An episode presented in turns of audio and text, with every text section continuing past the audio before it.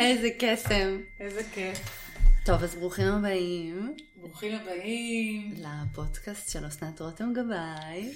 מטפלת הוליסטית ומאמנת תודעה. תודה, ואלינה לוי. אני מתארחת פה. מתארחת כאן, מתארחת מאוד רצויה ואהובה. בכיף ובהתרגשות כל פעם מחדש. תודה. ועכשיו אנחנו בחלק השני שלנו, בכל מה שנוגע לתוכן של אנשים נרקיסיסטים בחיינו, אנשים שהם שואבי אנרגיה, איך לזהות אותם, איך להתמודד, מה עושים, מה הכלים, ואיך אנחנו מרגישים לא לבד בתוך כל הדבר הזה. נכון. ואנחנו נזכיר שאנחנו מקדישות את התוכן הזה לכל האנשים שמרגישים קצת לבד בתוך הדבר הזה ומרגישים כאב ומרגישים שהם אולי אפילו קצת עבודים ומאשימים את עצמם בדבר הזה, ושהלוואי שהתוכן הזה יגיע אליהם ו- ו- ותהיה את הפתיחת לב הזאת של אומייגאד, אני, אני בסדר. אני בסדר ו- ואפשר לצאת מזה. זה רגע כל כך משמעותי. מאוד. את זוכרת את הרגע הזה שלך? וואו, אני חושבת קודם כל שאלה כמה רגעים, נכון. שלאט לאט אתה מתחיל לחבר אותם, וזה תהליך שהוא כן צריך אליו סבלנות, ואני חושבת שאחד הדברים שהכי הבהירו לי בתהליך הזה, זה שאת אמרת לי שאין לי מטרה להגיע אליה. שכבר עכשיו, כמו שאני, בלי לשנות כלום, עכשיו לחבק את עצמי במצב הזה, ושאני לא אשמה בשום דבר שהגיע אליי, ולא בשום דבר שקרה לי, ולא משכתי את זה אליי, ולא יצרתי את זה, ונתת לי איזושהי תחושה ש...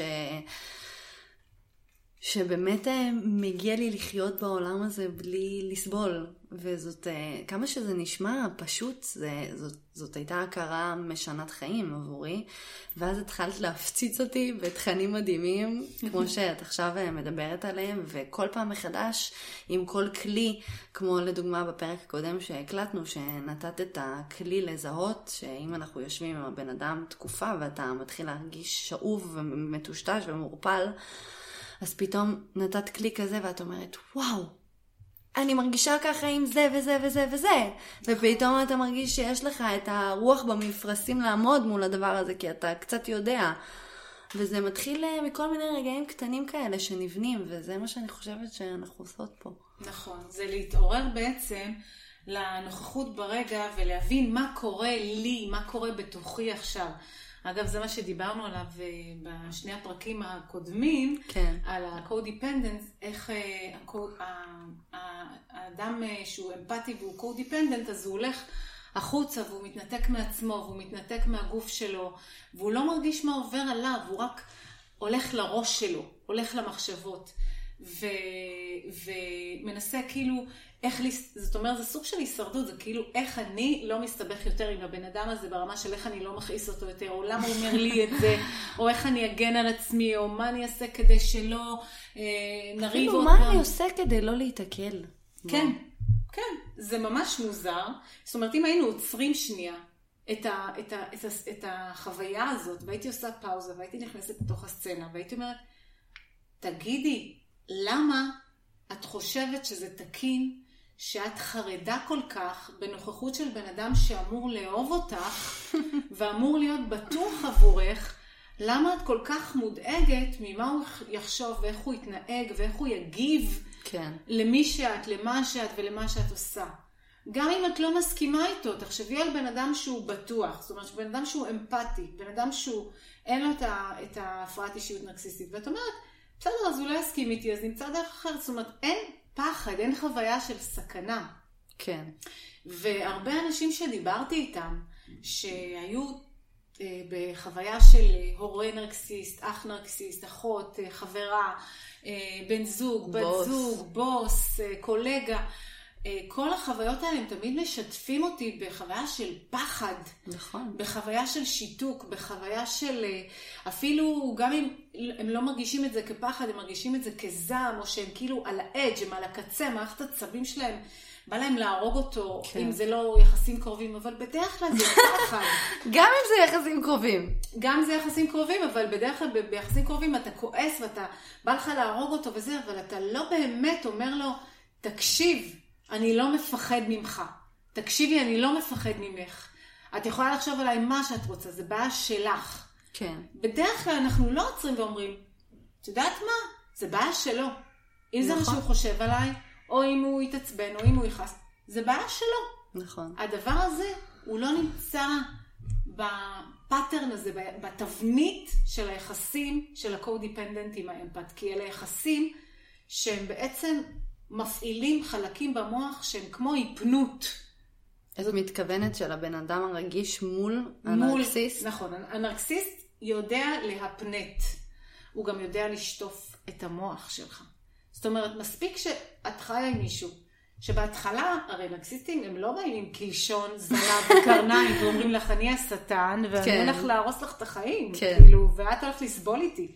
כן. הם לא מופיעים ככה. אם אנחנו כבר ניכנס לתוכן הזה, למשל בזוגיות, ולא דווקא בזוגיות, אבל זוגיות זה תוכן קלאסי. זה נקרא איך נרקסיסט כובש את האמפת, הוא, הוא, הוא פשוט עושה לו love bombing, זאת אומרת הוא מפגיז אותו באהבה. אימאלה, עכשיו המושג הזה עלה לי, לפני שאמרת אותו, כאילו הוצאת לי את המחשבה למילים. בדיוק. וואו. love bombing. זאת אומרת, הוא מפגיז אותו באהבה, הוא כאילו, למשל אם את תפגשי מישהי שהיא נרקסיסטית ורק הכרת את דגך, תקשיבי, את מדהימה, את מהממת, יו, איזה כיף שהכרנו, ותמיד, כאילו, היא תיתן לך להרגיש, ואפילו אם תהיה לכם שיחה סתמית לחלוטין וחביבה, היא תגיד לך, תקשיבי, איזה כימיה יש בינינו, היא מתחילה לשטוף לך את המוח, שיש כן. לכן כימיה, היא לא תיתן לך להגיד, נתחות.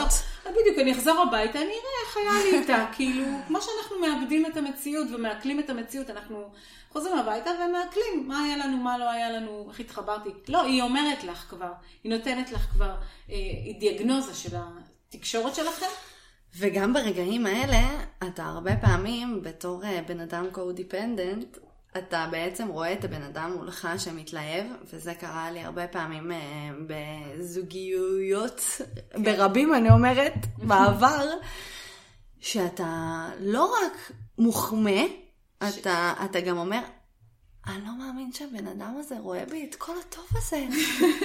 מה? וואו, וואו, וואו, איזה כיף, איך הוא רואה בי את זה. כן. עכשיו, זוכרת שדיברנו לפני הקלטה, אמרתי לך שאני רואה את זה תמיד בתור האנלוגיה, שאתה, אנחנו, האמפת, זה הדולפין המדמם בים, בלב ים, מגיע הכריש, מריח את הדם, הוא מחפש דם, איפה יש דם בים, מי מדמם, והוא, והוא מוצא דולפין מדמם, והדולפין... זה נורא, אני צוחקת. כן, הוא רואה דולפין מדמם, והדולפין כזה... אוי, אמא לה הגיע קריש, הוא אולי לא מזהה אותו אפילו, הוא לא יודע מה זה קריש, ואז הקריש אומר לו, היי, שמעתי שאתה מדמם, אני הפרמדיק. כן. שלחו אותי לטפל בך. איזה מהמם, בוא אני אעזור. עכשיו, הדימום הזה, הוא לא באמת אנחנו מדעמים, ומישהו בא ואומר לנו, בוא אני אעזור לך. הדימום הוא רגשי, זאת אומרת, הדימום זה מה שדיברנו על החסך בתור ילד, מי יראה אותי, איפה השתקפות שלי, אני מרגישה כל כך לא מספיק טובה, כי החוויית הפגום היא אצל, אצל שני הצדדים היא נוצרת. הפרשנות של הילד כן. נוצרת חוויה של אני פגום, אני לא מספיק, אני לא מספיק זה, אני לא מספיק זה, אני לא אהוב, לא רואים אותי, הצרכים שלי לא חשובים. ואז הנרקסיסט מכריז, אני חשוב, אני הכי חשוב. לא רק כן. שאני לא חשוב, אני הכי חשוב פה, הצרכים שלי הכי חשובים, לא מעניין אותי על חשבון מזה יבוא. הקו-דיפנדנט הוא ממשיך להסתובב ברעב הזה, ומרגיש כאילו מי יראה אותי, מי יכיר בי, איך אומרים הרבה פעמים שחקנים, מי יגלה אותי. כן. ומה זה מי יגלה אותי? זה יבוא הנרקסיסט ויגיד אני אעשה ממך כוכבת. איי, וזה איי, בדרך איי. כלל לא נשמע טוב כן. היום כשאנחנו יודעים את זה. כן. אבל כמה פעמים הציעו לך לעשות ממך או לגלות אותך או זה, אבל איכשהו הרגש שזה לא it's not about you בכלל. כן. זה כאילו מישהו מנסה לספח אותך לתוך האג'נדה שלו. מישהו מנסה לגרום לך לספק איזה צורך שלו.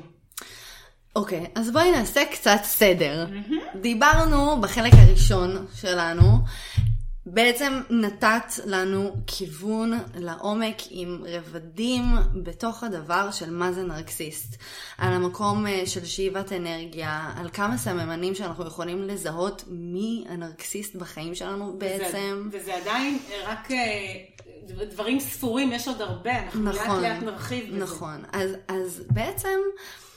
יש לי רעיון. אני בעצם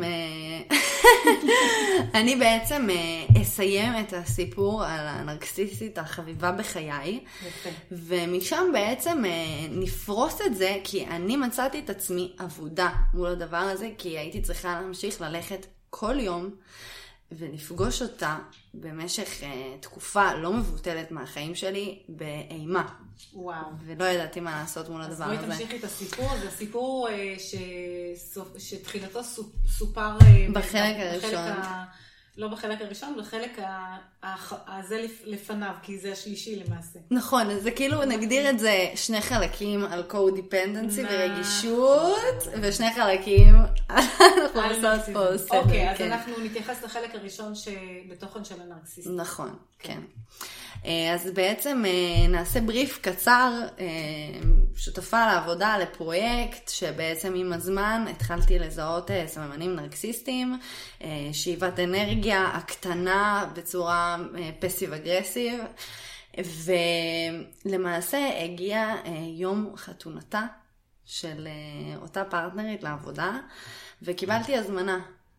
ופתאום אחרי לכלוכים מטורפים וקשים ששמעתי על הבן זוג הזה, היא קיבלה הצעת נישואין, ו...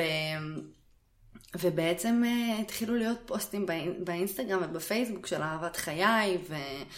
ונשמה, נשמה התאומה שלי, ואני יודעת שכל הדבר הזה הוא שקר מוחלט מה... מהבסיס, ו... רק תזכירי שהוא שקר מוחלט כי היא אמרה לך? היא אמרה לי את זה, כן, בצורה מוחלטת, שמשפטים כמו אני לא יכולה לראות אותו יותר. ואני גם ו... לא, לא מאמינה באהבה, אני לא, לא מאמינה אותו. באהבה, ואני מחשפה ואני גורמת לו לחשוב אחרת. משפטים מאוד מאוד מאוד קשים שאתה אומר, וואו, זו טלנובלה טורקית. כן. ו... ולמעשה קיבלתי הזמנה לחתונה, ו... אחרי שאני החלטתי בשביל לשמור על האנרגיית חיים שלי להתרחק ממנה כחברה, אז בטח שגם אין לי מה ללכת לחגוג בחתונה של בן אדם שאני לא רוצה בחיים שלי. ולמעשה אחרי ההחלטה הזאת, אני התחלתי לקבל הודעות נאצה מאוד מאוד מאוד מאוד קשות, משפטים קשים שלמרות שאני יודעת שהם לא נכונים, אני מצאתי את עצמי רועדת. זה מאוד מול, מפחיד. מול הודעות הוואטסאפ האלה, אני גם אשתף בכנות משפטים מאוד אכזריים, שאפילו לא קשורים לנושא, כמו אה, ברור שלא יהיו לך חברות בחיים, וואו. כי את לא יודעת מה זה להיות אה, חברה, את יודעת להיות חברה רק אה, כשאת מקבלת אה, מתנות בחינם לאינסטגרם, וואו. כאילו דברים שאת יודעת. אכזריים שהם, מאוד. ואני יכולה להגיד לך, שאמרתי לך מקודם על האינסטינקטים, דיברנו על האינסטינקטים, יש להם אינסטינקטים של חיות, הם יודעים מאיפה אתה מדמם. כן. הם יודעים איפה המקומות שבהן יש לך רגישות. זאת נקודה מאוד מהותית. כן, הם, הם יודעים לזהות את זה, הם יודעים מאיפה אתה מדמם, אם הם צריכים לך הספקה והם רוצים שתחשוב שהם בצד שלך, אז שם הם יציעו לך ליטוף וחיבוק, בדיוק במקום שבו אתה מדמם, הם מזהים מאיפה אתה מדמם, וכשאתה לא בא להם טוב, אז לשם הם ייתנו לך את המרפקייה הזאת, בדיוק לפצע, כן. מול הפצע וכמה שיותר חד. כן, ומשפטים כמו, כדאי שתשאלי את האנשים הכי קרובים עלייך בחיים על המעשה שעשית, כי כנראה יבהירו לך כמה זה רע. דברים כאילו, אני אפילו, אני אפילו לא יודעת לצטט אותם בדיוק, מרוב שהם היו עזויים. אני אגיד לך עוד משהו, נרקסיסטים הם, מכיוון שאין להם באמת עצמי אותנטי, הם כל הזמן יוצרים מצב אה, כדי ליצור אצל האחר פרנויה, הם כאילו לא מספיק להם להגיד, אני חושבת שאת ככה וככה, אלא הם יגידו, כולם, כולם יגידו שאת ככה וככה, ואפילו הם גם ימציאו וייצרו מצב של חזית נגדך, שיגידו, כולם אומרים עלייך שאת ככה וככה, כן. כולם חושבים עלייך שאת ככה וככה, אני לא היחידה שחושבת ככה, כן. זה משפטים של נרקסיסטים. זה משפטים שהם נועדו לגרום לבן אדם להרגיש מבודד, חסר הגנה, לא שייך ומוחלש. משפטים כמו, אחרי כל מה שעשיתי בשבילך, ש... נרקיסיסטים מגישים חשבונית, שכחתי לציין, על כלום. הגישו לך אוויר והם רוצים איזה אלף שקל. כן. ומצאתי את עצמי במצב שאני מרגישה רד פנימי, שאין לי מושג מה אני עושה מול הדבר הזה, ואפילו אה, מחשבה מאוד אה, בכנות, אני משתפת אותה כאן, של אולי הייתי צריכה ללכת ולהשאיר את הרעל הזה מושתק ושקט ובשינה, כי מדברת, אני יודעת לעשות את זה. יפה, את מדברת עכשיו על הכל בתוכך ששרד שנים רבות, ואמר, אולי לא הייתי צריכה להתעסק עם הטרוריסט הזה, כי זה טרור רגשי, וזה טרור בכלל, וכשאנחנו פוחדים מהבריון של השכונה, אנחנו משלמים לו פרוטקשן, וממשיכים לעשות את מה שהוא רוצה, כי אנחנו לא היינו רוצים להיות המטרה שלו. עכשיו, אני חייבת להדגיש שנרקיסיסטים בחיים לא יתחילו, במרכאות, עם בן אדם, בין אם זה חברה או בן זוג או זה, לא יתחילו עם בן אדם וירצו להיות בקשר עם בן אדם שהוא לא מספק להם איזושהי תועלת. בין אם זה טוב לאימג' שלי, it's good, זה נקרא it's good for my image, זה טוב. מה לי... זה אומר טוב לאימג'? אני, זה מצטלם טוב, זה טוב לי להיות בסביבה של מישהו כזה, היא יפה, היא מוכשרת, היא whatever, תלוי בגבר או אישה, הגבר יבחר מישהי שהיא מוצלחת, היא נראית טוב, היא יפה, היא מוכשרת, היא זה, היא מצטלמת טוב, היא whatever, ובשבילו זה כזה, זה כמו תכשיט, רכשתי לי תכשיט מאוד יפה, ספה מאוד יפה בבית, והיא תקשט לי יפה את הבית, היא, כן. היא טובה לתדמית שלי, היא טובה לאיך שאני מצטלם בחוץ, אז יצא לי מזה משהו, ו, וכש, ו, ולכן הם יודעים, הייתי באמצע משהו ואני לא זוכרת מה רציתי להגיד, אמרתי שבעצם הם, הם, הם, הם, הם מסמנים אותי, אוקיי, אז הם יוצרים מצב שהם נותנים לך תחושה שאת נבחרת, הם העליונים האלה, הבררנים, שהם לא אוהבים כל אחד, ולא, ויש להם ביקורת על כל העולם, את איפלת אותה מהרגליים, זה עליו בומינג. את מרגישה שנבחרת, אז יש לי חדשות בשבילך, לא נבחרת, סומנת כמטרה. כן. ו- ויש משפט, המשפט הזה באנגלית נשמע הרבה יותר ברור. You are not chosen, you are targeted. כן. והדבר הזה, אנחנו חייבים לזכור את זה. אל תיקחו את זה אישית. אני יודעת שלקו-דיפנדנט, דיברנו על האגו הנחות, דיברנו על תחושת חוסר הערך, דיברנו על מקום שלא מספיק אוהב את עצמו, על תחושת הלא מספיק, פגום. אז בא מישהו ואומר, את מדהימה. את לא צריכה ללכת להשיג את התכונות האלה, או להרגיש אותן מתוכך. את לא צריכה לעשות כלום. בואי תהיי איתי, ואני אגרום לך להרגיש מאושרת מלכה על גג העולם. והחוויה הזאת היא כל כך, יש לנו צמא, לך תעצור מישהו במדבר, גובע, רעב, צמא, עייף, מוטש, אומר לו, בוא, אני נווה המדבר שחיפשת, אני אתן לך לשתות, אני, אני, אני אדאג לך, אני אתן לך את כל מה שאתה צריך. וזה כל כך ממסתל, זה כל כך שחרון של, של בלבול, ואתה, ואתה באמת מאמין לזה, כי הם, הם יודעים לעשות את ההצגה הזאת, והם גם מאוד גאים בזה, שהם הצליחו לגרום לך להתאהב בהם, שהם הצליחו לגרום לך להוריד את ההגנות שלך, כן. ולסמוך עליהם ולבטוח בהם. וגם, וגם נזכיר שזה מאוד מתקשר לפרקים של הקו-דיפנדנסי, שבעצם הבן אדם הרגיש מאוד, מחפש את ההכרה הזאת מבחוץ. נכון. ואז הוא קיבל כביכול את כל מה שהוא רוצה. נכון. מתי שאתה לא בטיפול של זה. נכון, ומה שמדהים זה שהנרקיסיסט ממנה את עצמו לאיזו אוטוריטה. כאילו, מי אתה שתכריז כן. עליי שאני ככה או ככה, גם בקטע טוב.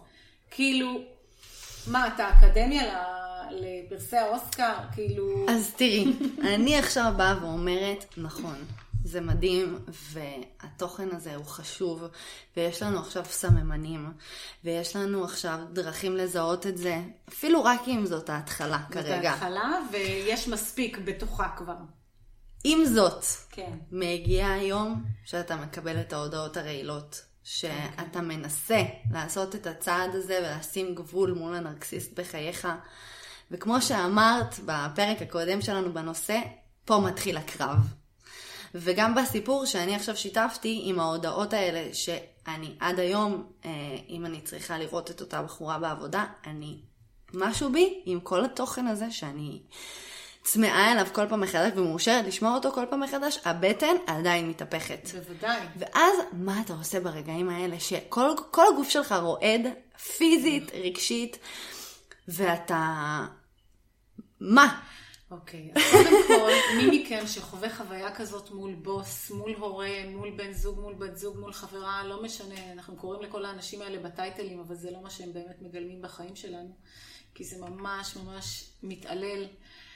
ליבי איתכם, ליבנו איתכם, באמת, אתם לא לבד, ואני מבטיחה לכם שאם תמשיכו לחקור את הנושא הזה, ואל תוותרו על עצמכם, ואל תתייאשו, אתם יכולים, אנחנו נעשה הכל כדי שאתם תקבלו את המידע הזה, להשתחרר מה, מההתעללות הזאת. אני רואה את זה כל הזמן, גם בחיים שלי, במהלך השנים, וגם בקליניקה, וגם עם שיחות עם חברים ומכרים.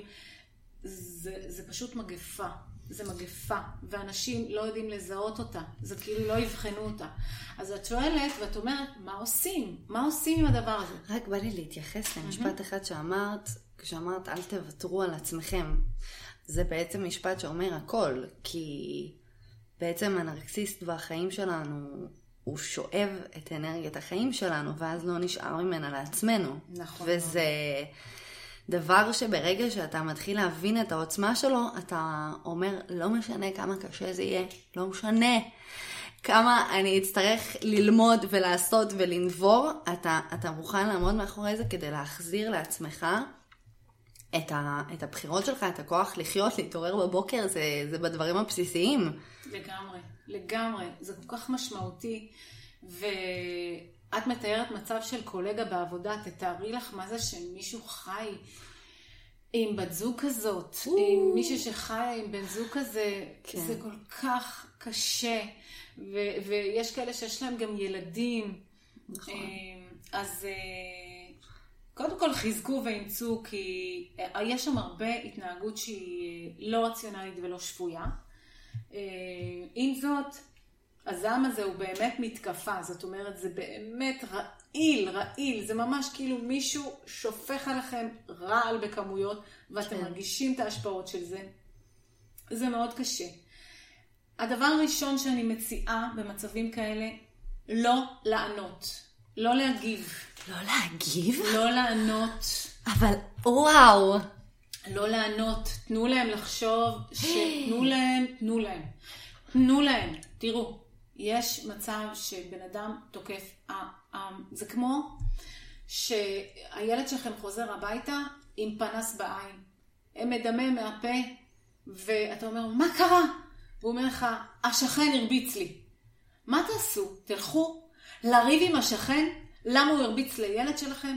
או שתיקחו את הילד הזה, תחבקו אותו, תשטפו לו את הפנים, תרגיעו אותו, תיתנו לו לפקות. תנו לו כתף, תנו לו חק להתחבק בו, ולהרגיש את הרגשות המבהילים האלה והמפחידים האלה. במקום זה, מה שאנחנו עושים, אנחנו אומרים, אני אגן על הילד שלי, אני אגיד לו, אני אסביר לו, אני אסביר לו שזה לא יפה, שזה לא ככה, שזה כן ככה. פה העניין זה, קודם כל, תדאגו לעצמכם. קודם כל, הדבר הכי חשוב זה...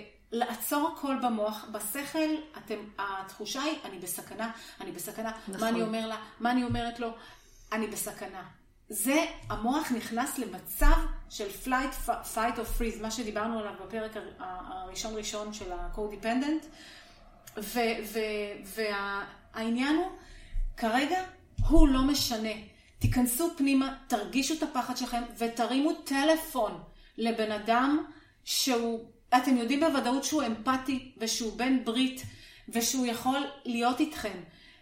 תרימו טלפון, תסמסו, תבקשו לדבר עם כל שפוי, כי המקום הזה הוא מנסה לערער אתכם ולגרום לכם להרגיש שאתם מאבדים את השפיות שלכם, וזה אכן מפעיל את הטראומה, כי זה טריגר מאוד קשה לחוויית הטראומה הקדמונית של הילד.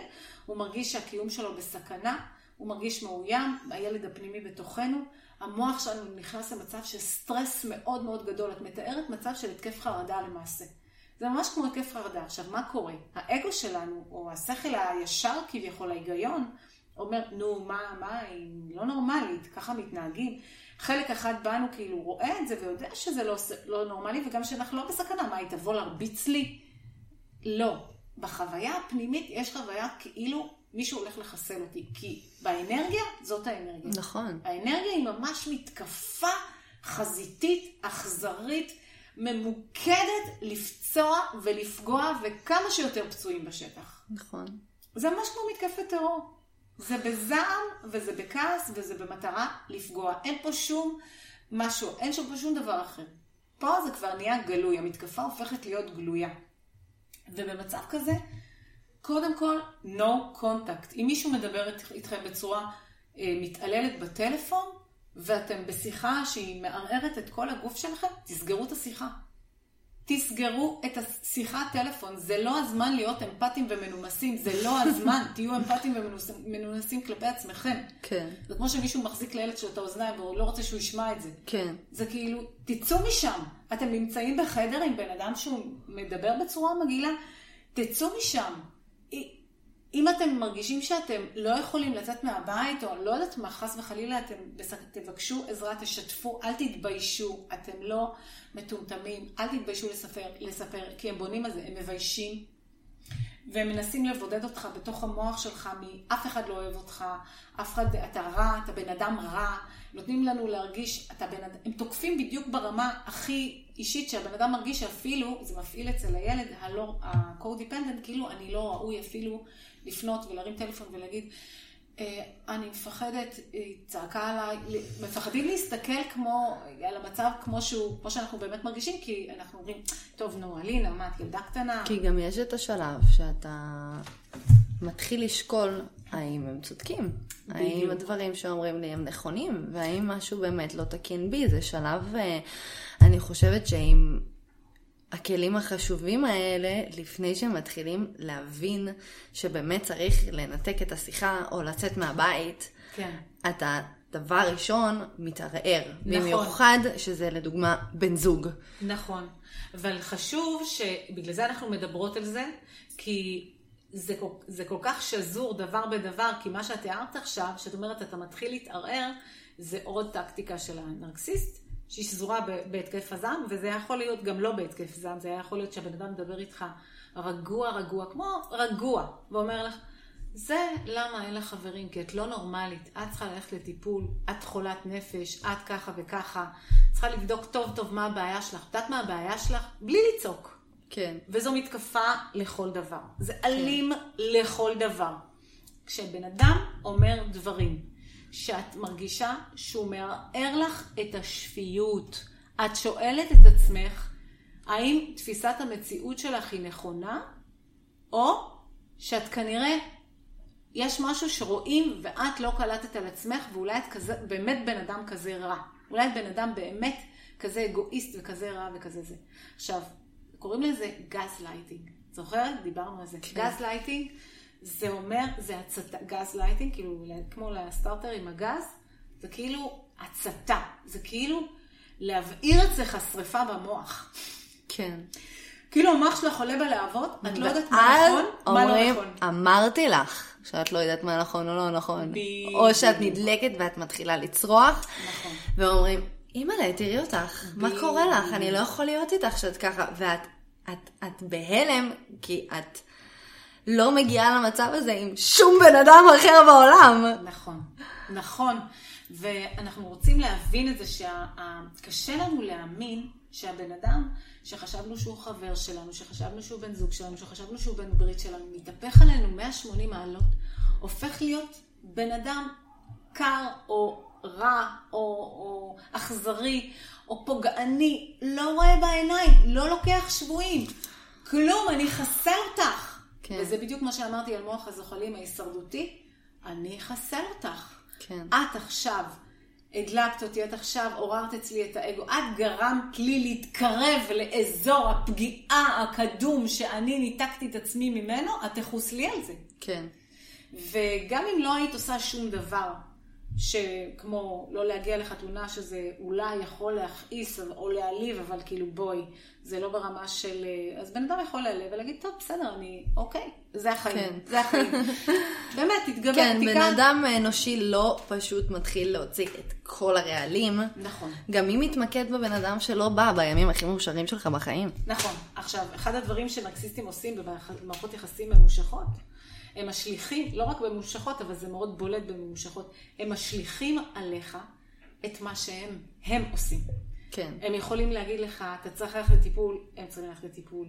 אתה אגואיסט, הם אגואיסטים. אתה רואה רק את עצמך, הם רואים רק את עצמם. כן. תקשיב, אתה לא נורמלי.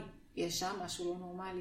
זאת אומרת, הרבה דברים הם יכולים להשליך החוצה על דברים שהם בעצמם עושים, אבל הם... לא רואים, כי מבחינתם, האימג' שלהם, התדמית שלהם זה אני, אין לי פגם, אני ללא רבב, אני גם לא אתנצל. אגב, עכשיו, הרבה פעמים אנשים יכולים להגיד, אבל זה לא נשמע כמו, זה נשמע כאילו מישהו שאני בחיים לא הייתי יכולה להיקשר אליו, לא יכול להיות שיש לי בן זוג נרקיסיסט, הוא עושה חלק מהדברים, אבל חלק מזה הוא לא עושה. כן. אז אוקיי, אני רוצה רק לפתוח עוד וינדו קטן.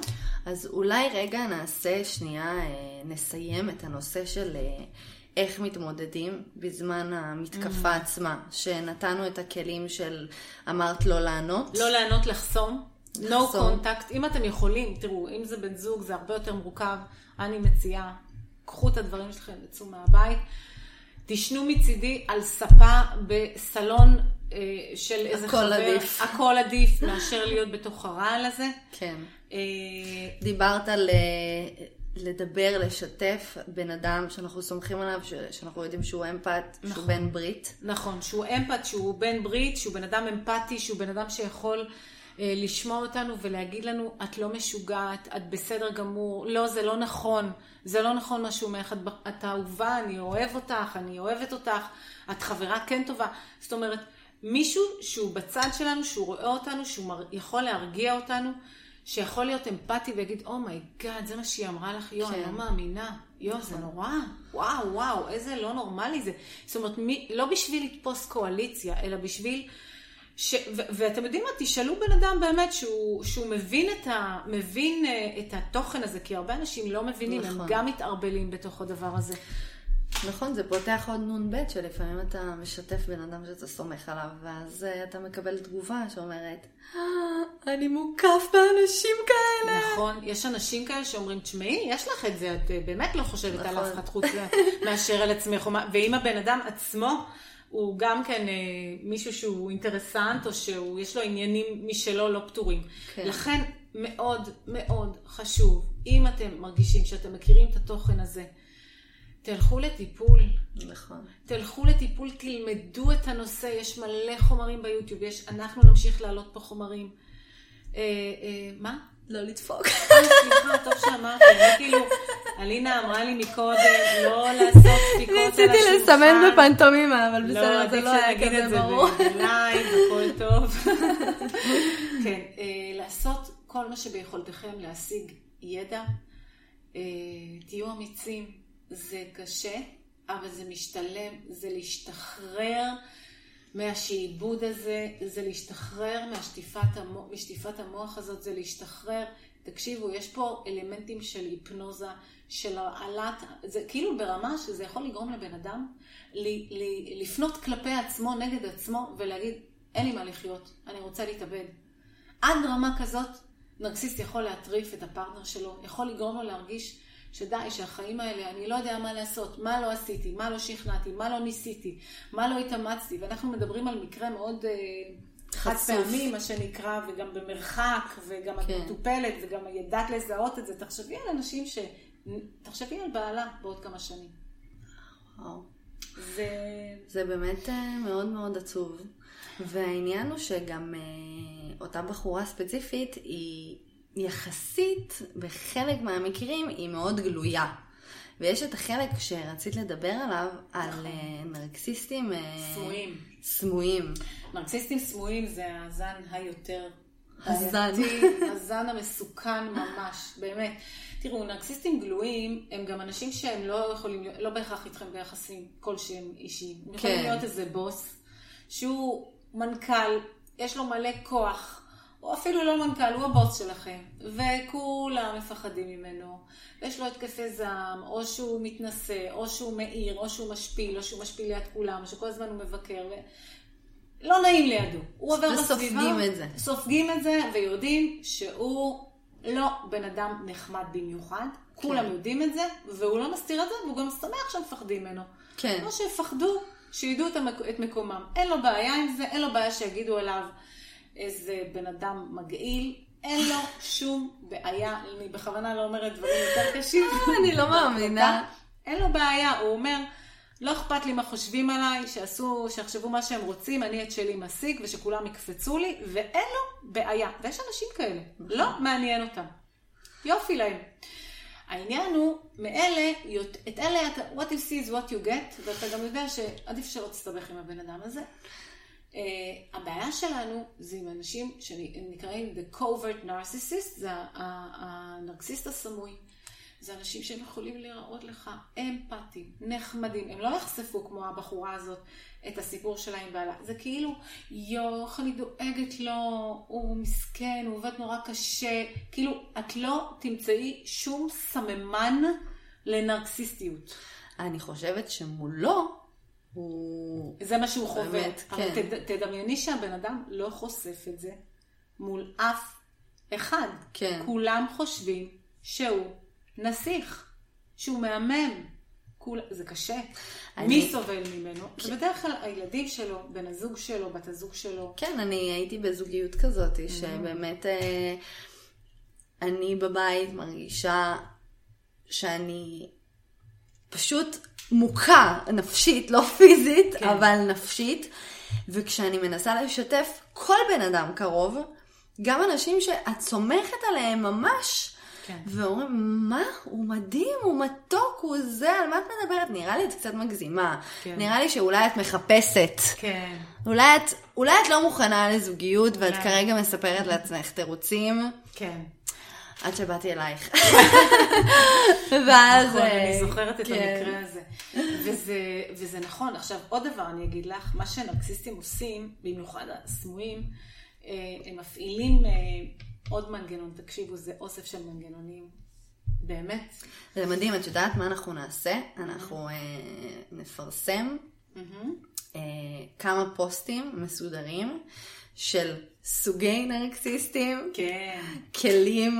למצב מתקפה, כלים לזיהוי, נעשה לנו כמה דברים שיעשו קצת בהירות בכל הנושאים, כי באמת כשאנחנו מדברות על זה ככה, זה יכול לעשות איזה overwhelming כזה, של מה אני עושה מכאן. נכון. וזה בסדר. אנחנו נגיע להכל, אנחנו נעשה באמת ניגע כל פעם, ברגע שאנחנו עושות פריסה ומבינים במה מדובר, אנחנו ניקח מקרה, כל פעם ניקח מקרה ונפרק אותו לגורמים. עכשיו, מה שרציתי להגיד, זה שהנרקסיסט הוא יכול להיות, גם הגלוי וגם הסמוי, אבל הסמוי משתמש בזה יותר, משתמש בשיטה שנקראת flying monkeys. flying monkeys זה ביטוי, קופים מעופפים, זה אומר, אני משתמש באנשים מסוימים שהם חברים משותפים שלנו או מכרים משותפים שלנו, ואני מסית נגדה או נגדו, אומר להם מה היא עושה לי בבית, והיא משתגעת, והיא צועקת, ואי אפשר להגיד לה כלום, ואי אפשר לדבר איתה, והוא שוטף לאנשים את המוח, וגם מספר גם דברים וגם שקרים עליה, לא תמיד שקרים, אבל כאילו מקצין ומעוות, והוא תמיד הקורבן והבחור הטוב, מה עושה עם המחשפה הזאת, וזה בחורה חסרת ביטחון שממררת לו את החיים, וכאלה וכאלה, והם לא יודעים אפילו שמשתמשים בהם, בהם כפליין מונקיס. זה גם קרה לי דרך אגב בסיפור שלי עם אותה בחורה, mm. שאני במשך תקופה שזה בכלל מביך, mm. אני נתתי לה עצות, שכאילו הוא הנרקסיסט, והיא המסכנה בסיפור שמתעללים בה. כן. את מבינה? כן, כן, כן, הם יודעים לעשות את זה. זה מתעתע. זה מאוד מאוד מתעתע. מאוד מאוד מתעתע. אלה, ת, ת, תביני, שאפילו בלימודים של פסיכולוגיה או פסיכיאטריה, יותר מדברים על הפרעת אישיות נרקסיסטית, על הנרקסיסט הגלוי. יש כל כך הרבה מטפלים שלא מזהים, באים שניים בטיפול זוגי, בן הזוג הנרקסיסט יוצא כל כך פוטוגני, כל כך מקסים, כל כך אסוף ומלוטש, ובת הזוג המעורערת על סף התאבדות, מדברת לפעמים כמו איזה מישהי בהתקף פאניקה, או מדברת כאילו בלחץ, או מתעצבנת, או מאבדת את, ה, את השליטה שלה, שהיא יוצאת המשוגעת, אפילו בקליניקה. כן. ואם המטפל לא מנוסה בתוכן הזה, הוא גם סוג של מתאהב. מה זה מתאהב? כאילו מקבל את הנרקסיסט. מתמגנת לה. מתמגנת לאימג' ומאמין וקונה את האימג' ככה. כן. קונה את האימג' כי גם הוא אמפתי. כן. הוא מתלהב מה... וואו, איזה... איך הוא מדבר יפה. ואיך הוא מדבר לעניין. ואיזה רגוע. ואיך הוא לא צועק. הם תמיד יודעים להוציא את עצמם מאוד מתונים. והם גם משקרים הרבה פעמים, ואז נאמר, האישה אומרת, או הגבר, זה תלוי, שוב, אני לא רוצה להפוך רק את כל הגברים נרקסיסטים, יש הפוך וראיתי הפוך, אז אני אתן את הדוגמה הזאת הפוכה, ואני אגיד, הגבר אומר, וזה לא מה שהיה, וזה אומר, והיא תמיד עונה מתון, היא מאוד ייצוגית, ממלכתית, whatever, והוא יוצא פשוט בן אדם מעורער של כאילו, מה את עושה איתו? כן. אבל אם אתה מכיר את התוכן הזה, זה כבר מדליק נורה אדומה. ואני יכולה להגיד לכם שכמטפלת, כשעבדתי עם זוגות כאלה, תמיד הנרקסיסט או הנרקסיסטית, ברגע שאני, כל עוד הייתי איתם ב, אוקיי, תספרו לי ואני מקשיבה, ומרגישים שהם ככה יפנטו גם אותי, ועם הזמן ככה נפגשנו עוד פעם ועוד פעם, כי לוקח זמן להבין את ה... למצוא את הסדקים. כן. וברגע שהייתי מתעמתת, משקפת, פורצת את התוכנה, הבן אדם היה קם, מתעצבן והולך. מה זה אומר משקפת? משקפת? תקשיב, אה, לא, אתה לא יכול להגיד לדבר כזה. למה לא יכול להגיד? היא אשתי. כן, אבל היא לא החוש שלך. אתה לא יכול להגיד לדבר כזה. זה מאוד נרקסיסטי להגיד דבר כזה. איך אתה לא רואה מה זה עושה לה? זה פוגע. איפה האמפתיה שלך? ואז הוא מתחיל להתפוצץ. לפעמים הם היו כאילו משחקים את המשחק של אוקיי, בוא נטפל בזה, אין בעיה. Mm. זה הגיע לרמה שאם אני הצעתי לפתוח כל דבר לגופו, או לתעד את השיחות שלהם, ואז להביא אותם לפה, כדי שנוכל לפרק את זה לגורמים ולראות ביחד, שום פנים ואופן. בשום פנים ואופן. ואגב, נרקסיסטים הרבה פעמים, או נרקסיסטיות, לא מוכנים אפילו ללכת לטיפול. אלה שהולכים לטיפול, זה אלה שבטוחים שגם את המטפלים יצליחו להקסים. הרבה מהם לא מוכנים ללכת לטיפול. הסיבה שהם מוכנים ללכת לטיפול, זה רק יקלו כל הקיצים, והיא שמה את זה כ... או הוא שם את זה כתנאי לעזיבה, לפרידה. כן. ואגב, כשעוזבים נרקסיסט, אז הוא יכול להפוך את אורו לגמרי. תחנונים, בכי, להפעיל את כל המשפחה, את כל החברים, הם מנסים לדבר על ליבך או על ליבך. ולהגיד שזה לא יחזור שזה שוב. שזה לא יחזור, והבטחות, ואין אין לכם מושג איזה, וזה מתעתע, כי זה פשוט נראה, אוקיי, הוא הבין, היא הבינה, הם הבינו. עכשיו, וגם משהו. בסופו של דבר, אתה בפנטזיה רוצה בן אדם שלא יוותר עליך. נכון. מאוד, וזה, וזה מדהים שזה יושב בדיוק על חרדת הנטישה של כל כך הרבה co-dependence שהם כל כך קשה להם ומפחיד אותם שיוותרו עליהם, כן. שבשבילה מישהו שנלחם עליהם שוב ושוב ולא מוותר עליהם, זה מרגיע להם את החרדה הזאת של הנטישה ו- ו- ומשתיק את, ה- את החלקים האחרים שצועקים, את לא יכולה להישאר איתו, אתה לא יכול להישאר איתו, זה מסוכן, זה מסוכן, וה... והחלק הזה שמטשטש את חרדת הנטישה ואומר, אני בחיים לא אעזוב אותך, אני בחיים לא אעזוב אותך, אני לא אוותר עליך, בוא נחזור, אתה תראה, אני אשתנה. שדרך אגב, במקום מאוד אפל ומעוות, הם מתכוונים לזה. אני בחיים לא אשחרר אותך. מהדבר הזה שעשיתי. אני בחיים הם מתכוונים, ועוד דבר הם אומרים, אף אחד לא אוהב אותך כמוני. נכון. אף אחד לא אוהב אותך כמוני. כן, ולפעמים גם אני אשתף מהחיים שלי ש... זה בסדר לקחת uh, כמה גלגולים שאתה חוזר ואתה מבין על בשרך ששום דבר לא משתנה, ואז אתה עוד פעם חוזר ואתה מבין ששום דבר לא משתנה. ובסופו של דבר אתה כן uh, מבין uh, שלהקשיב לקול הראשוני הזה שאומר וזועק אני לא יכול להישאר פה יותר, זה הקול היחידי שאומר אמת. נכון. וכל השאר זה ה- הילד הזה ש- שנפגע ו... רוצה לשמוע שלא מוותרים עליו. ומקווה לטוב, ויש לו, וכשנוטעים בו את התקווה הזאת, הוא, הוא שמח לקחת אותה בשתי ידיים. כן. ושוב, הגלגולים האלה שתיארת זה מאוד מאוד נכון. זה בדרך כלל לא נגמר בפעם אחת. כן. זה בדרך כלל פרידה, ואז עוד פעם זה מתדרדר, ואז עוד פעם פרידה, ועוד פעם זה מתדרדר. ולפעמים הם נפרדים, ואז הם חוזרים ומביאים עוד ילד, ואז נפרדים וחוזרים ומביאים עוד, זאת אומרת, זה לא נגמר. ואז נפרדים, והוא עובר לגור בבניין מולך. ומיד יש לו מישהי חדשה, את יודעת למה? כי הוא לא נשאר אף פעם בלי הספקה נרקיסיסטית. וואו. ומאוד חשוב לו שתדעי שיש לך תחליף. זה חלק מהענישה שלו. יש לך תחליף מיידי, את לא נחשבת, את כלא היית, הוא מיד דואג לגרום לך להרגיש שהוא מאושר בלעדייך וטוב לו, ויש לו כבר מישהי חדשה, בעוד שאת לא יודעת מה קרה פה ומאיפה אני מתחילה ללקק את הפצעים, ואיך אני... מה קרה פה? זה כמו אחרי מתקפת טרור. מאיפה כן. איך אני מתחילה להשתקם מהדבר הזה? וחשוב לציין שאת לא מגזימה בתיאורים, שמיומנה של אחד שחוותה את זה, שזאת התחושה בגוף. לפעמים רק במילים מאוד קיצוניות אפשר איכשהו לתת את הטעימה מהמרגש הזה בגוף, וזה לא מוגזם בשום צורה. וחשוב להבהיר את זה, שזה תוכן שבמדינה שלנו הוא כמעט לא מדובר. נכון, נכון, נכון. את עושה פה מהפך בשינוי שהוא מבורך. בכלל להקשיב למושגים האלה ולהבין מה עברת. נכון, נכון, נכון. אני, אני חושבת שהנושא הזה קרוב מאוד מאוד מאוד לליבי.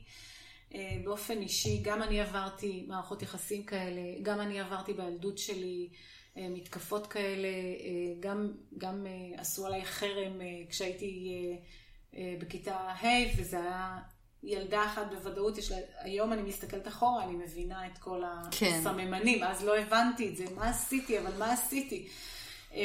ועוד ועוד דברים שעברתי, אבל אני הכרתי את זה, פשוט אני הגעתי לתוכן הזה, במערכת היחסים השלישית שהייתה לי, שהבנתי שכאילו משהו פה לא תקין ולא בסדר, ויש כל כך הרבה דברים מטעתעים שלא הצלחתי להבין אותם בהיגיון, והבעיה שאנחנו מנסים להבין בהיגיון מצב שהוא מאוד מאוד לא הגיוני, כן. מה שנקרא you cannot make reason with craziness, ומאוד קשה לנו להאמין על עצמנו שאנחנו אנשים שמחשיבים את עצמנו לאינטליגנטים וחדי הבחנה, איך לא יכול להיות בטוח, יש פה איזה טעות, אני תכף יאתר את הבאג, וזה יסתדר. כן. וזה לא מסתדר. דרך אגב, רוס רוזנברג, mm-hmm. ש... דוקטור רוס רוזנברג. שאת המלצת לי עליו, mm-hmm. אה, הורדתי אה, מין שישה שיעורים שלו, אה, מדריך לאהבה עצמית, בהמלצתך, והוא מספר שם בצורה מאוד אמיצה, שבעצם אשתו הראשונה הייתה נרקסיסטית, ובזמן הזה הוא מטפל בפסיכולוג, כן. והוא נותן לאנשים כלים כן. איך להתמודד מול נרקסיסטים, ואיך לזהות, ואיך להתמודד, ואיך לסיים. ואז אשתו השנייה גם, גם הייתה נרקסיסטית, נכון. וכשהוא קלט את זה, הוא שיתף כמה הוא היה שבור, וגם הייתה לו בושה מטורפת מול הדבר הזה, כי... הוא אמר, אני לא מאמין שאני מדבר על זה כל היום בקליניקה, ועדיין בחיים האישיים שלי לא הצלחתי לזהות את זה. וזה נורא מתעתע. להבין כמה זה, זה דוגמה מצוינת מה שנתת. זה, דוג, זה דוגמה כי זה כל כך הרבה אנשים מתביישים איך יכול להיות שזה קרה לי. כן. גם אני, כמו שהרבה נשים בעבר התביישו, שהטרידו אותם מינית והם שתקו, כי זה, כי זה מנגנון שהוא, שוב, מנגנון ביולוגי של הישרדות, שאתה נכנס לכיפאון, או שיש שם פחד, ואגב, אנשים שהם תוקפים מינית, או מתעללים מינית, או מטרידים מינית, יש שם אלמנטים נרקסיסטיים. Definitely, זה בדרך כלל אנשים נרקסיסטיים, זה אנשים שהם לא רואים, לא רואים שאתה פוגע במישהו אחר, לא רואים אותך, אתה חפץ, ומחפיצים אותך, אותך. ומחליטים שכאילו בא להם עלייך, אז למה שאני לא אשלח ידיים, או למה שאני לא אגרום לך? וגם את לבשת את החצאית הקצרה הזאת. זה לא אני החלטתי לשים את זה. למה את צריכה לראות ככה? אם את מביאה את עצמך ומדגמנת סחורה כל כך מוצלחת, למה שאני לא אשית יד ואוריד אותה מהמדף בשביל עצמי? ולמה שאני לא אתאם מהדגימה? ממש ככה, וההבנה הזאת שאנחנו... חיים, וזה לא סתם, אנחנו חיים בתרבות נרקסיסטית. אנחנו חיים בתרבות כזאת. התרבות הזאת אומרת, לך תשיג את ההישגים שלך ותראה אותם בחוץ. לך, יותר חשוב איך אתה נראה ואיך אתה מצטלם, מאשר איך אתה מרגיש ומה באמת קורה שם. וכל כך לפקות. זה נורא עצוב. באמת. כן. כי, כי... קודם כל, יש את ההתמודדות מול האנשים בחיים האישיים שלנו, שזאת כן. התמודדות בפני עצמה, ובאמת לצאת ליום יום, אתה פוגש סביבך כל כך המון נרקיסיסטים. ואיך אנחנו נותנות פה את האור לסיום? מבינה למה אני מתכוונת? כי הרבה פעמים לשמוע את כל התוכן הזה, זה גם יכול להוציא בתחושה של, אני לא מאמין. כן. אני לא מאמין. אז מה, אז מה עושים? מין כזה סוף עצוב לסרט? כן. וזה לא סוף עצוב. זה לא סוף אז עצוב. אני רוצה שנתייחס לזה. כן. זה לא סוף עצוב, כי זה ההתחלה של הסוף. של ההתעוררות. כן. מהתרדמה הזאת, כי ההתעוררות שלנו היא מאוד משמעותית. כדי להגיע לאור, אנחנו חייבים לחקור היטב את האופל. ולא לחקור את האופל ברמה... יש לי צמרמורת מהמשפט הזה. כן, זה לעבור, להסכים לעבור דרך האופל, וכולנו רוצים כזה אור ואהבה, וחיוביות, כן. ובלונים ורודים, ואני מאמינה באהבה, וכולם טובים בבסיס שלהם, ו- ואם נתאמץ ונהיה יותר טובים, אז כולם יהיו יותר טובים אחד לשני, ולה לה לה לה לה. נחמד. כן. אבל מה שנקרא, מעקף רוחני כזה לא עובד, ולפעמים... כדי להתעורר, אנחנו צריכים להבין באיזה חושך רוחני אנחנו נמצאים, איזה חושך תודעתי אנחנו נמצאים, גם אם אנחנו באופן אישי לא האנשים שגורמים לנזקים לאחרים, עדיין אנחנו חלק מזה, כי אנחנו משתפים עם זה פעולה, כי אנחנו שותקים כשפוגעים בנו, כי אנחנו סופגים כשמתנהגים אלינו בצורה, או שמתנהגים למישהו אחר. אנחנו משתפים פעולה, אנחנו מסכימים עם התוכנה הזאת, אנחנו משתפים איתה פעולה. וזה אומר שאנחנו, כל בן אדם שעושה תהליך, איזשהו תהליך של התעוררות תודעתית, רוחנית, צמיחה אישית, אנחנו צריכים להתעורר לאור שאנחנו, ולהבין באיזה חשיכה אנחנו מצויים. בוא נאמר, אמר פעם, אני אגיד את זה בפרפרייזינג, פרפרזה של ריימונד קרבר, שאמר, אדם חי את החיים שלו, וחווה את עצמו אה, בתוך משפחה, אבל בלי משפחה, עם, עם קהילה, אבל בלי קהילה, מרגיש מאוד מאוד לבד, אבל לא מבין מה לא בסדר. ויום אחד עובר בן אדם אל מול פניו, עם איזו קר... פיסת גלויה קרועה מהמקום שאליו הוא שייך.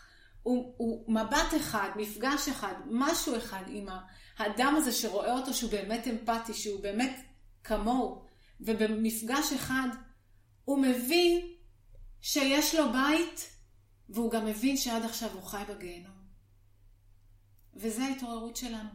אנחנו לא נעלים עין מזה שהרבה מאיתנו, בכל הטוב שלנו, אנחנו יכולים לחיות באיזשהו גיהנום רגשי, ובאיזה גיהנום תעסוקתי, כן. ובאיזה גיהנום אפילו ברמה שהיו לי, כל הבעלי דירות שהיו לי בתל אביב, חוץ מאחד, היו נרקסיסטים, אחד, אחד אנשים פשוט שניצלו לרעה את הכוח שהיה להם בזה שאני הייתי תלויה בהם, שכרתי מהם דירה, כן תקנו, לא תקנו, דיברו לא יפה, כן הקשיבו, לא ענו, מה שהם רוצים הם עשו. כן, זה ממש בכל מעגל. בכל מעגל. אין מעגל שאתה יכול להתחמק מזה? לא, גם אגב במעגלים רוחניים ובמעגלים של התפתחות, וגם שם לצערנו, הרב גם דוקטור, דוקטור רוס רוזנברג עשה איזו תוכנית מסוימת, נכון. על אנשים שהם מנטורים, שהם מטפלים, שהם רבנים, כמרים, הוא דיבר על כל מיני אוטוריטות רוחניות למיניהן, זה לא משנה. כן, הוא גם נותן ממש שמות. הוא נותן שמות ודוגמאות, ואומר, האנשים האלה משתמשים בכוח שלהם, שוב, כדי להדיר פוליטיקאים, כדי להדיר את עצמם. פוליטיקאים זה, כן. להדיר את עצמם, להשתמש בכוח שלהם כדי לשלוט באחרים, ולפעמים זה נגיע לרמה של ממש קטעות. מיינד קונטרול. ואיפה שאתם מרגישים לא בנוח, לא בטוב, מוקטנים, חסרי כוח, נושאים עיניכם לבן אדם השני ומקווים שהוא לא ידבר אליכם לא יפה, או שהתחושה היא לא נוח בתוך האור שלכם, חברים, תבדקו את זה שוב. תסמכו על עצמכם, תתקרבו לעצמכם. אנחנו צריכים ללמוד לאהוב את עצמנו ללא תנאי, כמו שאמרת בהתחלה. ללמוד לקבל את עצמנו, זה לא אשמתנו שהטראומה הזאת נוצרה. אבל אנחנו חייבים ללמוד מה זה קו-דיפנדנסי, מה זה נרקסיזם, וכל פעם נלמד עוד קצת כדי להבין באמת מה קורה שם בתוכנו, וככל שנתחבר יותר ללב שלנו ויהיה לנו את האומץ להתעורר לאמת, כי אם ההסכמה היא להתעורר לאמת, האמת תתגלה. אני תמיד אומרת לאנשים שאומרים לי, ואם אני זה, ואני מפחדת לגלות מה יש שם, אם אני אסכים לעשות, אני אומרת, אם יש לך או לך הסכמה לראות את האמת, הערומה באשר היא, יהיה אשר יהיה, האמת תתגלה. היא תמיד נחשפת. אם אין הסכמה, ואנחנו רוצים כאילו להישאר באזור הנוחות כביכול המדומה, וביציבות המדומה הזאת, ולהישאר במצרים, ולא לצאת לארץ המובטחת, אז אנחנו לא נראה את האמת, ואנחנו נהיה עבדים ומשועבדים לאגו של מישהו אחר. את שומעת את זה כנראה, את הרעש הזה מבחוץ, זה מה... אני גרה ליד מכבי האש, ששמעו שיש שריפה במוח שלנו. כן. וואו. כן. אסנת, אני רוצה להגיד לך תודה רבה מכל הלב, בשמי ובשם כל חברינו שמאזינים לנו עכשיו. אני באמת מרגישה שאנחנו פה ביחד בהקלטה הזאת, שזה לא רק שתינו. נכון, נכון. ותודה רבה לך על, ה... על השליחות הזאת שאת עושה, על הלב הפתוח שלך והאוהב והאמפתי. וזה באמת משנה חיים, זאת מתנה לאנושות כולה, ואני באמת מתפללת בלב שלי, ואמרתי לך כבר את המשפט הזה, שהלוואי שכל בן אדם בעולם יוכל לשמוע את התוכן הזה, ועכשיו זה יכול לקרות, אסנת, יש לך פודקאסט משלך. את אמרת לי כל כך הרבה פעמים לפני ש... והרבה בזכותך ובזכות דורקה שהכרתם לי את הפורמט הזה, וערכתם אותי שוב ושוב אצלכם בפודקאסט, ואני רוצה להגיד לך תודה ענקית, אלינה, על זה שהרמת את הכפפה, ועל זה שיצאת איתי בדרך למסע הזה, ולחקירה הזאת, ולהסכמה הזאת, לאפשר את הפלטפורמה הזאת. אני, באמת, אנחנו שמות פה כוונה, אנחנו מקוות שאם אתם שומעים את זה, ואתם יודעים על מישהו, שגם אם זה לא קורה לכם, ואתם יודעים על מישהו שלחוד בתוך משהו כזה, ש... הוא אמפתי אבל הוא מפוחד, מישהו משפיע עליו לרעה, נמצא לחוד בתוך משהו כזה, מופעל על ידי מישהו, מנוהל על ידי מישהו, תשלחו לו, לא בשביל, אנחנו שוב, זה לא, זה, אנחנו עושות את זה, שתינו, תדעו שאנחנו לפני כל הקלטה מתפללות, שנהיה ערוץ אה, אה, אה, לעזור ולתת למי שצריך את הידע הזה, ולטובתו ולטובת הכלל והפרט. זה הכוונה שלנו, אנחנו מקווים שהתוכן הזה יעבור ויעזור לכמה שיותר אנשים. וגם אם אתם רוצים לחקור את זה יותר, אל תהססו, ואם אין לכם את המחסום באנגלית, תיכנסו ליוטיוב, יש המון המון המון חומרים על זה. אנחנו לא לוקחים על זה בעלות ולא בלעדיות, אני למדתי מהטובים ביותר, לכו ותחקרו בכל תחום ובכל פלטפורמה שאתם מוצאים צורך לחקור. ו... ושיהיה בהצלחה, באמת. שיהיה בהצלחה, ואני אזכיר מנקודת התהליך שלי, של הפרפקציוניזם שמבליח לו מדי פעם להיות בנשימה מול הדבר הזה, ובסבלנות מול הדבר הזה, כי זאת לא מטרה שאפשר להשיג. כשניסיתי להשיג אותה, זה לא משהו להצטיין בו. זאת פשוט סבלנות אינסופית כלפי עצמנו, וסליחה אינסופית כלפי עצמנו, וכל פעם להסתקרן עוד ועוד על איך להחזיר לעצמנו את אנרגיית החיים הזאת, ו... ותודה שבכלל החדרת לי לחיים את המושגים האלה, ובזה אני שוב, למרות שזה מביך אותך, אני אגיד לך תודה רבה, אסנת רותם גבאי, ובזה נסיים, וזהו. ביי, תודה, אלינה.